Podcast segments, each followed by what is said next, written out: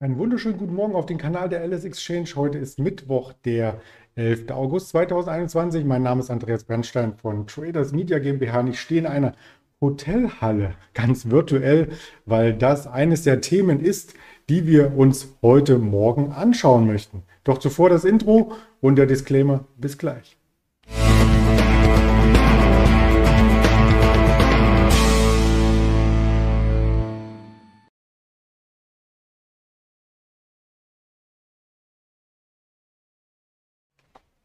Ich bin nicht etwa ausgereist in ein Hotel, weil es zu langweilig am Markt war. Nein, es soll nämlich um die Reisebranche, um die Tourismusbranche heute ein wenig gehen und natürlich um den DAX und im weiteren Verlauf auf dem Kanal. Also gerne auch hier öfters einschalten. Im Tagesverlauf haben wir auch wieder ein Händlerinterview, diesmal gegen 12 Uhr, wie man hier sieht.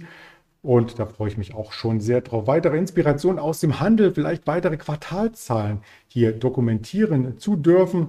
Gern einschalten und dabei bleiben. Wir waren auch gestern dabei mit dem DAX. Der hatte einen Respekt vor den Rekordhochs gezeigt. Der Daniel Saurens hatte schon erörtert in der gestrigen äh, Live-Schalte am Mittag, dass wir hier mit einem sehr, sehr niedrigen Volatilitätsgradmesser mit dem VDAX zu tun haben. Also, dass der Markt letzten Endes hier erst einmal schaut, wohin kann die Reise gehen. Und das sind immer Signale, die darauf hindeuten, dass dem demnächst eine größere Bewegung ansteht. Ich kann mich hier gern mal mit hinzunehmen. Also das heißt am Donnerstag schon die Volatilität unter 80 Punkten, am Freitag ebenso Montag dann 100, am Dienstag gestern wieder nur 70 Punkte. Und was wird heute geschehen? Also man rechnet damit am Markt, dass bald ein Ausbruch geschieht und der Ausbruch könnte auf der Oberseite geschehen, weil nämlich die 15.800 eine Art Widerstand nun schon seit mehr als einem Monat sind. Und wenn wir einmal über einen solchen Widerstand laufen, rein technisch, sind viele Marktteilnehmer bereit, in den Markt reinzuspringen, also Aktien zu kaufen. Hier auf den DAX bezogen DAX-Aktien natürlich oder aber wenn Sie auf fallende Kurse spekulieren, wie wir auch letzte Woche erfahren durften von Ingmar Königshofen, dass es auch diese Strategie selbstverständlich gibt, die muss dann ausgestoppt werden, um das Kapital zu erhalten. Vielleicht auch mit Zertifikaten, die einen Knockout schon automatisiert eingestellt haben und wo dann quasi das Kapital geschützt ist über den Kapitaleinsatz. Das hatten wir letzte Woche erfahren. Und das könnte zum Tragen kommen, wenn wir über die 15.800 dynamisch kommen.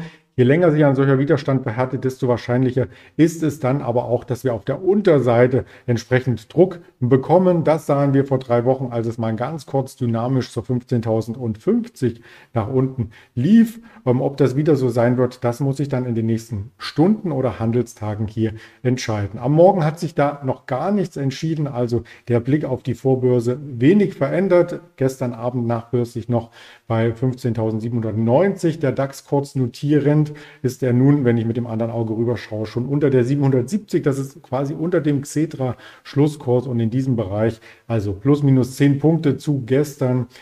17.30 Uhr und vielleicht 20, 30 Punkte zu gestern, ähm, 22 Uhr bzw. 23 Uhr nachbörslicher Handelsschluss dürfte der Markt hier entsprechend eröffnen.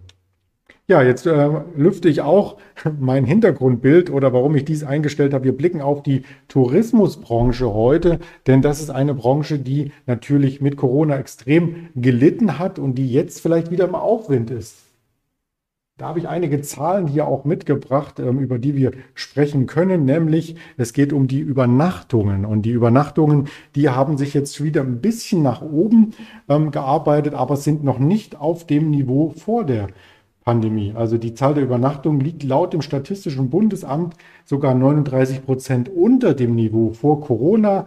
Da geht es hier um Hotels, um Pensionen, um andere Beherbergungsbetriebe. Ähm, die konnten natürlich im Juni und Juli wieder etwas zulegen aber haben trotzdem noch nicht das Niveau erreicht. Die Zahl der Übernachtung inländischer Gäste stieg im letzten Monat um 5,5 Prozent auf jetzt auch mal eine Zahl zu nennen von Menschen, 29 Millionen, ja, die von Gästen aus dem Ausland haben sich dagegen noch stärker erholt, um 17,3 Prozent. Und da sind es 1,9 Millionen. Also vorrangig werden Übernachtungen von inländischen Gästen hier bei der Beherbergung berücksichtigt. Äh, die Ferienzeit, die hatte ja teilweise zum Beginn noch das Beherbergungsverbot in einzelnen Bundesländern. Das ist jetzt gefallen. Also Hotels, Campingplätze, Ferienwohnungen, die alle sind wieder geöffnet für den Tourismus.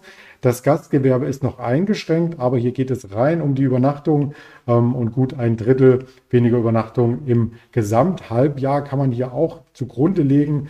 Ja, und das ist eben die Grafik aus dem Statistischen äh, Bundesamt, wo es darum geht, wie viel man insgesamt an Übernachtungen hat. Auf das Halbjahr bezogen sind es dann 76,4 Millionen Übernachtungen. Das sind auch, wenn man den Vorjahreszeitraum anlegt, rund 35 Prozent äh, weniger. Auch da das Verhältnis von inländischen Gästen zu ausländischen Gästen ist ähnlich, also rund ein Zehntel, 6,2 Millionen Übernachtungen äh, waren aus dem Ausland zu verzeichnen. Und man hat hier als äh, Firma oder als ähm, Unternehmen, das in diesem Bereich seine Umsätze erzielt, natürlich Probleme bekommen, ganz klar. Und ich habe hier einmal Airbnb als nächsten Wert mitgebracht, den man sich äh, da anschauen kann. Die Emission vor rund einem Jahr war sehr, sehr vollmundig angekündigt, hat auch an der Börse für Furore gesorgt, hat auch im Nachgang, also in den ersten Handelstagen und Wochen, noch einmal für Euphorie gesorgt. Der Kurs war von zwischenzeitlich 100 Euro auf äh, zwischenzeitlich 180 Euro sogar in die Höhe geklettert, ist dann wieder gefallen. Unter das Emissionsniveau übrigens. Und da befinden wir uns jetzt knapp drüber. Also das heißt, Airbnb von der Rendite her für Anleger, die damals gezeichnet haben, kein Verlust.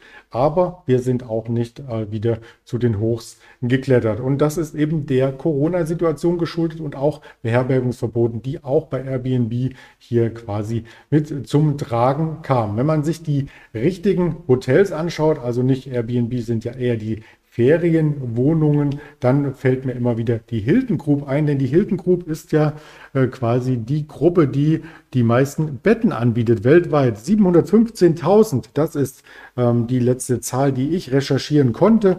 Hilton betreibt damit insgesamt äh, 4.300 Hotels in 93 Ländern weltweit. Wahnsinn. Also da ist äh, einiges an Zimmern verfügbar. Dicht gefolgt übrigens von der Marriott Gruppe 714.000 Zimmer. Dann kommt Intercontinental Hotel Group, IHG, das Kürzel 710.000 Zimmer und dann Windham Hotel Group 660.000. Also da ist alles relativ eng beieinander. Und wenn man sich den Chart anschaut, da ist das Niveau schon wieder erreicht von vor der Corona-Krise, also im Aktienkurs vielleicht etwas vorweggenommen, was erst noch sich beweisen muss bei den realen Umsatzzahlen. Ein kleiner Vorläufer, weil die Anleger schon die Zukunft hier vielleicht einpreisen. Das ist ähnlich wie bei CTS Eventim, deswegen die Analogie. Auch da, Konzerte finden noch nicht in dem Umfang statt, ähm, wie es vor der Pandemie war, bei weitem nicht. Also man kann ähm, als Fan von Konzerten überhaupt froh sein, wenn das Konzert stattfindet, wenn dann unter hohen Auflagen weniger Zuschauer und so weiter und so fort. Trotzdem die CTS Eventim aktuell auf dem Niveau vor der Corona-Krise, kämpft mittlerweile wieder mit der 60-Euro-Marke und war zwischenzeitlich ja mehr als halbiert der Aktienkurs. Also konnte gut aufholen und Airbnb eben als Vertreter noch nicht. Deswegen kann man sich hier auch vielleicht äh, ein, zwei Werte aus dieser Branche mal genauer anschauen, um seine persönliche Ableitung von diesen Szenarien hier zu implementieren in den Handel. Was müssen wir heute im Handel bewachen, ähm, begutachten, wollte ich sagen, und bewachen, überwachen? Die Verbraucherpreise stehen im Fokus. Heute Morgen bereits aus Deutschland 8 Uhr die harmonisierten Verbraucherpreise. 14.30 Uhr geht es dann in die USA und das dürfte die wichtigere Zahl oder auch Zeit des Tages sein, weil wir nämlich dort die ersten Implikationen für die US-Inflation wieder bekommen, die Jerome Paul sich genau anschaut. Notenbankchef schaut also auf den Verbraucherpreisindex, insbesondere auf die Kernrate. Dann am Abend noch das monatliche Budgetstatement gegen 20 Uhr. Das sind die Termine, die heute stattfinden. Und das Ganze werden wir begleiten auf verschiedensten Kanälen. YouTube, Twitter, Instagram, Facebook und die Hörvarianten Spotify, Deezer und Apple Podcasts stehen bereit. Und ich stehe auch bereit, um dann gegen 12 Uhr mit unserem Händler der Alice Exchange noch einmal tiefer in den Markt hineinzuschauen, in einzelne Aktien, die heute im Handel wichtig sind. Wünsche dir bis dahin Ganz viel Erfolg, Aufmerksamkeit und bis später. Alles Gute. Ihr Andreas Bernstein.